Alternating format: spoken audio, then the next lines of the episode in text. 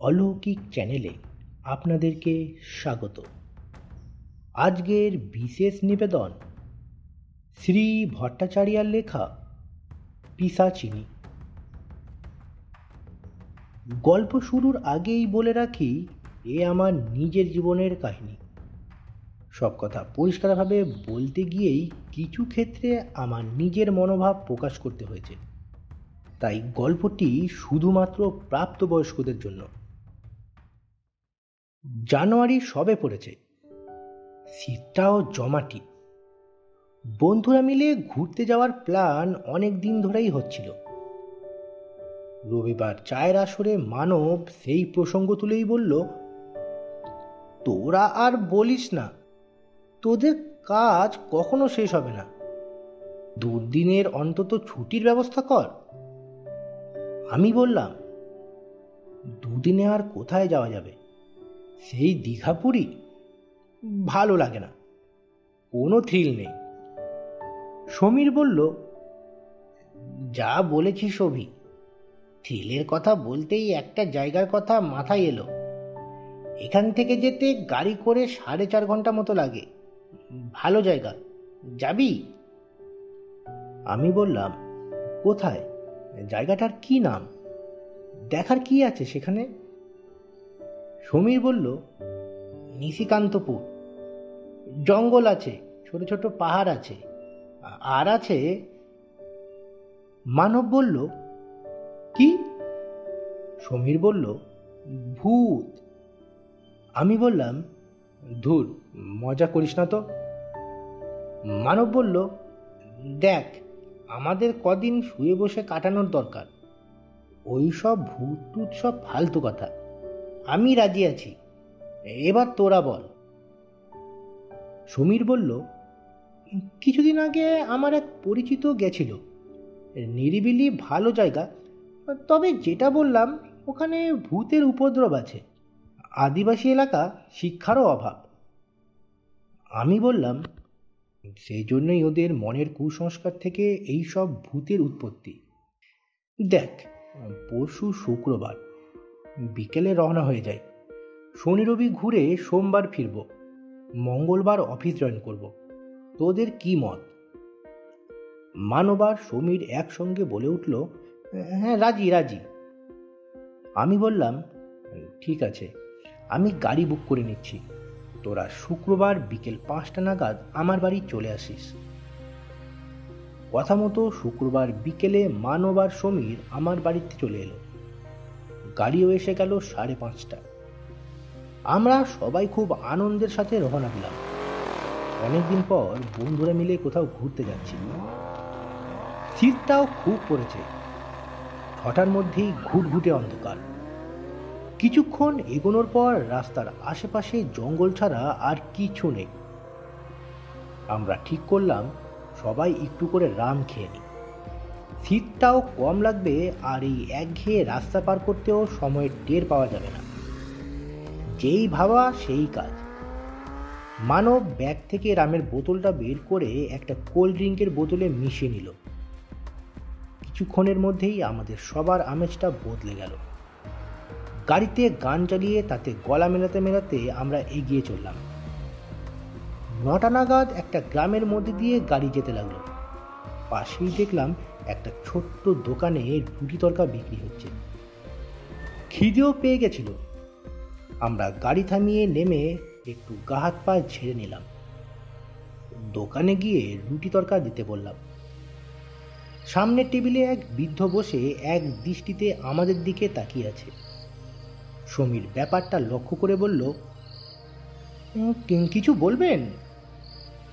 বৃদ্ধ বলল আপনারা কোথায় যাবেন? এই দিকে তো শহর থেকে খুব একটা লোক আসে না।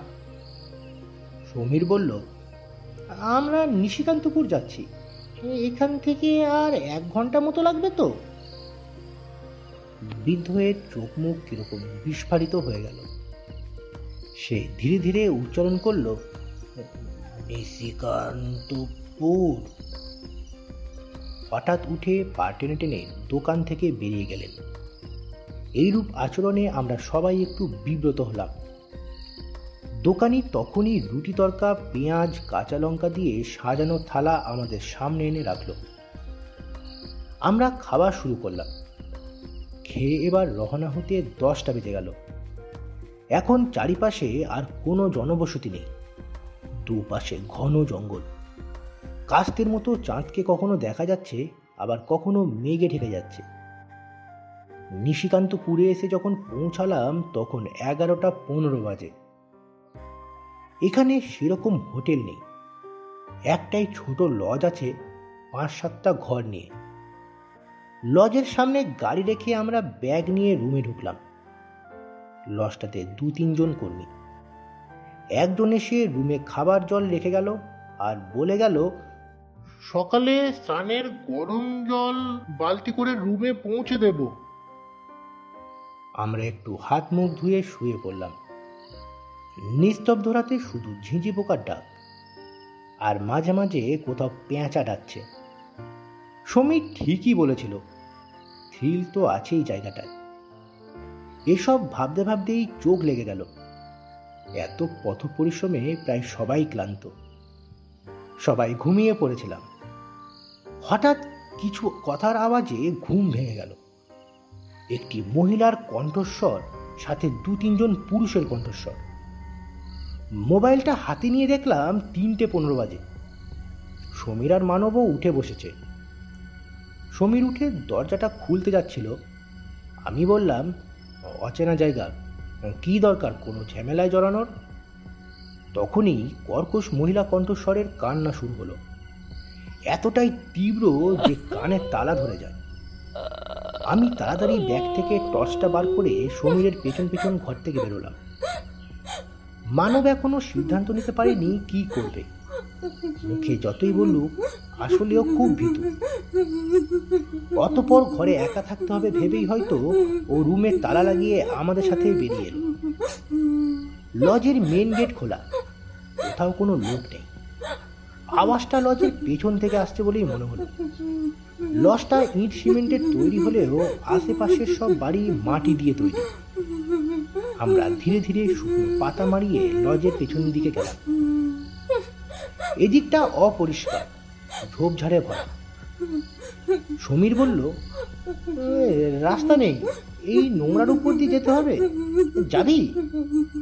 আমি বললাম, এতটা যখন এলাম আর একটু গিয়ে না হয় দেখি। মানব বলল "তো তোরা কি করতে চাইছিস? আমি বুঝতে পারছি না। এত জোরে কানার আওয়াজ শুনে গ্রামের কেউ তো বেরোয়নি। আমাদের কি দরকার? মানবের কথা শেষ হলো তীব্র আর্তনাদ কানে এলো। তারপর সব চুপচাপ। আমরা হতবম্ব হয়ে গেলাম। কেউ কি তাহলে মহিলাটিকে মেরে ফেলল? কিন্তু এখন কোন দিকে যাব? যে দিক থেকে আওয়াজ আসছিল, সেখানে ধুধু জঙ্গল। ওদিকে আর যাওয়া ঠিক হবে না ভেবে আমরা রুমে ফিরে এলাম। ফিরে কেউই আর ঘুমোতে পারলাম না। হাজার প্রশ্ন মাথায় ভিড় করতে লাগল। ছটা বাজতেই আমরা গরম জলে স্নান করে বাইরে বেরোলাম। গ্রামটা ঘুরে দেখলাম। দোকানপাট সেরকম নেই। চারপাশে জঙ্গল, দূরে পাহাড়। বাজার এলাকায় গিয়ে একটা পরোটার দোকান পাওয়া গেল। দোকানে বসে খেতে খেতেই আমরা গত রাতের কথা আলোচনা করছিলাম। এক বৃদ্ধা অবাক চোখে আমাদের কথা শুনে বলল, বাবা কান্না শুনে আর বেরিয়েও না। আমি বললাম সে কে? সে এমন কাঁদছিল কেন? সে উত্তর ওই জঙ্গলেই আছে। আর কিছু জিজ্ঞাসা করো না। যা বললাম তোমাদের ভালোর জন্যই বললাম। আমরা দোকান থেকে বেরিয়ে সিদ্ধান্ত নিলাম আজ ওই জঙ্গলটাই একটু ঘুরে দেখব। আমরা তিনজন কালকে রাতের সেই পথেই হাঁটা শুরু করলাম। কালকে রাতে জঙ্গলের এতটা ভিতরে আসার সাহস হয়নি। আজ অনেকটা হেঁটে এসেই একটা বড় মন্দির চোখে পড়ল। পুরনো ভাঙা মন্দির, কিছু ইট ভেঙে এদিক ওদিকে পড়ে আছে। মন্দিরটার ভেতরে ঢুকে দেখলাম একটি দেবী মূর্তি, কোনো ঠাকুর বলা কঠিন। এখানে আদিবাসীরা অন্যান্য দেবদেবীর পুজো করে। মূর্তিটি অর্ধনগ্ন ঠোঁটের পাশ দিয়ে দুটো বড় বড় দাঁত বেরিয়ে এসেছে। পাথরের মূর্তি বহু বছর পুরনো, অনেক অংশ ক্ষয়ে গেছে। মন্দিরের একপাশে হাঁড়ি কাঠ রাখা। হাঁড়ি কাঠটার কাছে যেতেই থমকে দাঁড়িয়ে পড়লাম। হাঁড়ি কাঠের নিচ দিয়ে যে কয়েকদিনের মধ্যেই রক্তের স্রোত বয়ে গেছে, তা বেশ বোঝা যাচ্ছে। রক্ত শুকিয়ে মেজের সাথে আটকে আছে। বেশ কয়েক বছর পুরনো দাগ হলে রক্তের দাগ এতটা স্পষ্ট থাকতো না। সমীর পাশ থেকে বলে উঠল, তাহলে কাল কি ওই মহিলাকে কেউ এখানে সমীরের কথা শেষ না হতেই মানব চেঁচিয়ে উঠল, আমাদের জানার কোনো দরকার নেই। আমি এখানেই আর থাকতে চাই না। তোরা থাকলে থাক, আমি আজই কলকাতা ফিরে যাব।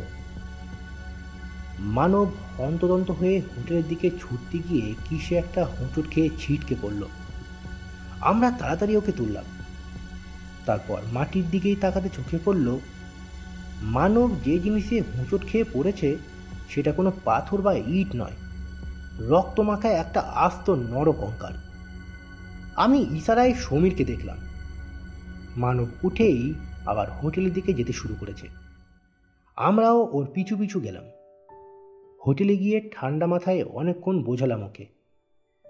সমীর বলল আরে হাঁড়ি কাঠে ছাগল, গরু, মোষ কত কি বলি হয়?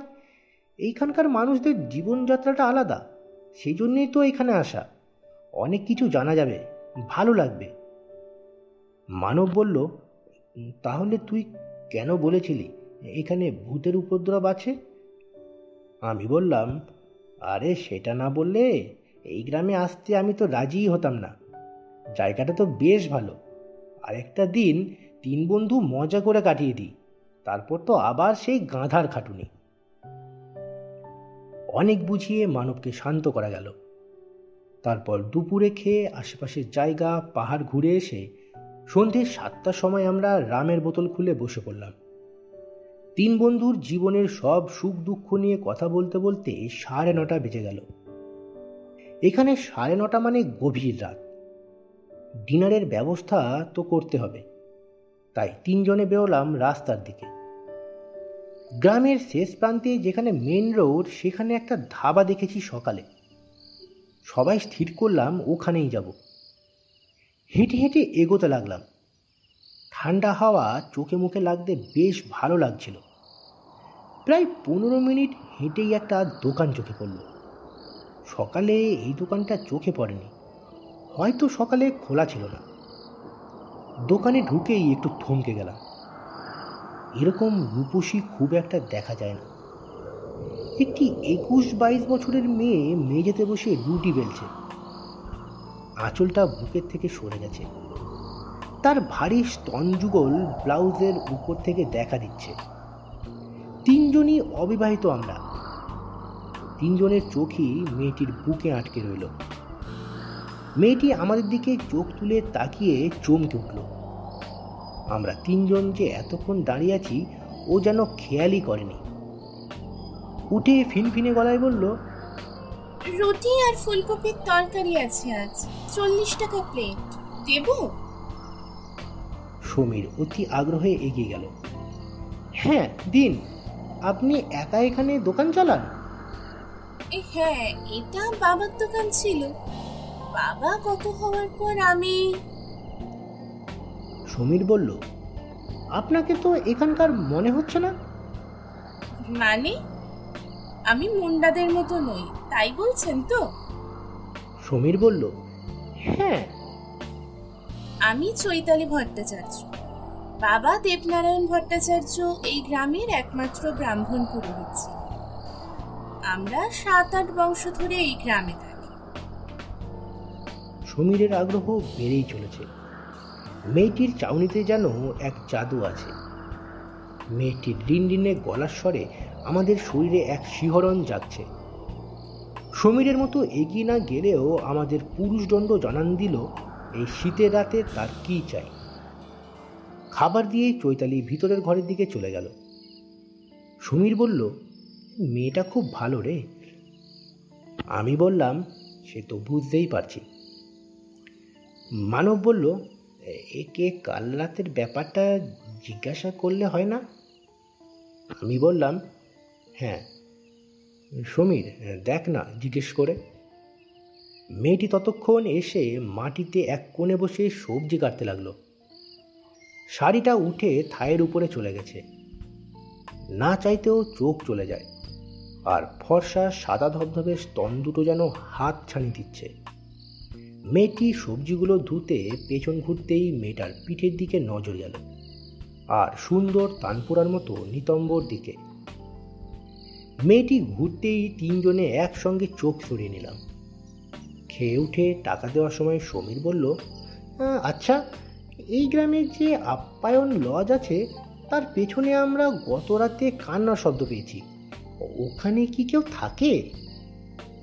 কেউ থাকে না। ওখানে মন্দির আছে। আমি রোজ পুজো দিতে যাই। মন্দিরটা এই মুন্ডাদের দেবী বন দেবী আমার পূর্বপুরুষরা বহু বছর ধরে ওখানে পুজো দিয়ে আসছে। তাই রোজ রাতে আমি পুজো দিয়ে আসি। এখনই দোকান বন্ধ করে যাব। আপনারাও সাথে চলুন। চক্ষুকর্ণের বিবাদ মিটিয়ে আসবেন। সমীর আমার দিকে তাকালো। আমি ইশারায় হ্যাঁ বললাম। কিন্তু মানব কিছুতেই রাজি হলো না। ঠিক হলো মানব হোটেলে ফিরে যাবে। আমরা রাস্তায় দাঁড়িয়ে পাঁচ মিনিট অপেক্ষা করছিলাম। চৈতালি ভিতর থেকে একটা লাল পাড় সাদা শাড়ি পরে হাতে ফুলের ঝুড়ি নিয়ে এলো। ও আগে হাঁটতে লাগল। আমরা তিনজন পেছনে। লজের সামনে আসতেই মানব রুমে চলে গেল। আমরা দুজন জঙ্গলের দিকে এগিয়ে চললাম। এত অন্ধকার সামনের জিনিসও দেখা যায় না। চৈতালির হাতে একটা প্রদীপ শুধু।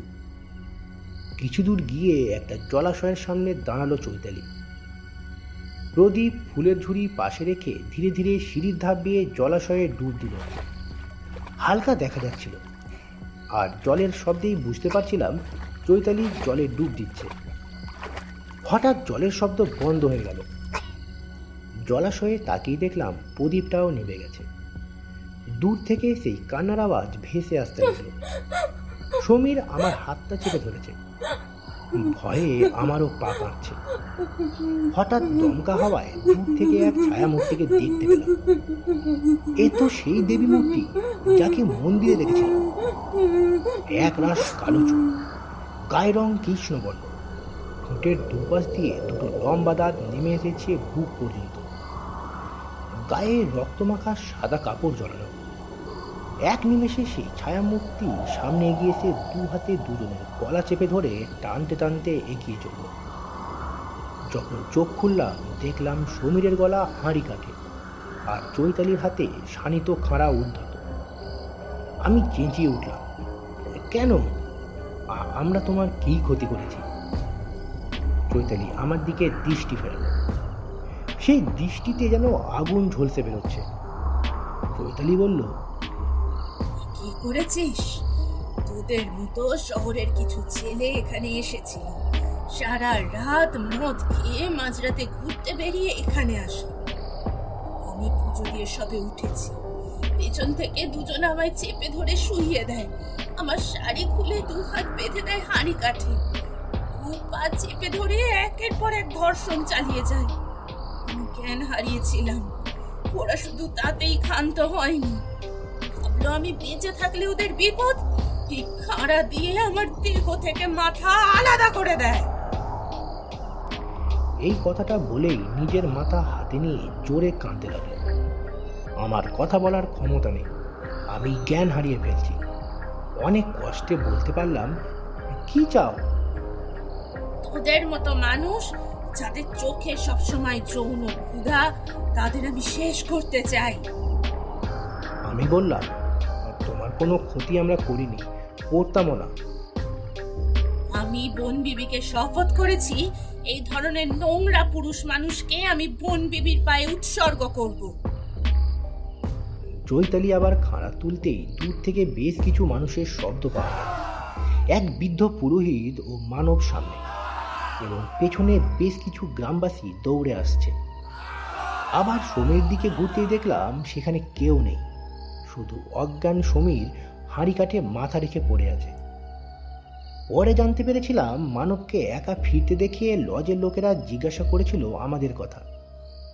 সব কথা বলতেই ওরা বুঝেছিল কি হতে চলেছে। তাই গ্রামের ওঝা পুরোহিতকে নিয়ে ওরা মন্দিরের দিকে আসে। সেই রাতটাও আর ওই গ্রামে কাটায়নি। রাতেই রওনা হয়ে ভোরের মধ্যে কলকাতা ফিরে এসেছিলাম। এতক্ষণ আপনারা শুনছিলেন শ্রী ভট্টাচার্যার লেখা পিসাচিনি। গল্পটি আপনাদের কেমন লাগল অবশ্যই জানাবেন কমেন্ট বক্সে। আর এখনও যদি আমার চ্যানেলটি সাবস্ক্রাইব করে না থাকেন, চ্যানেলটিকে অবশ্যই সাবস্ক্রাইব করে নেবেন।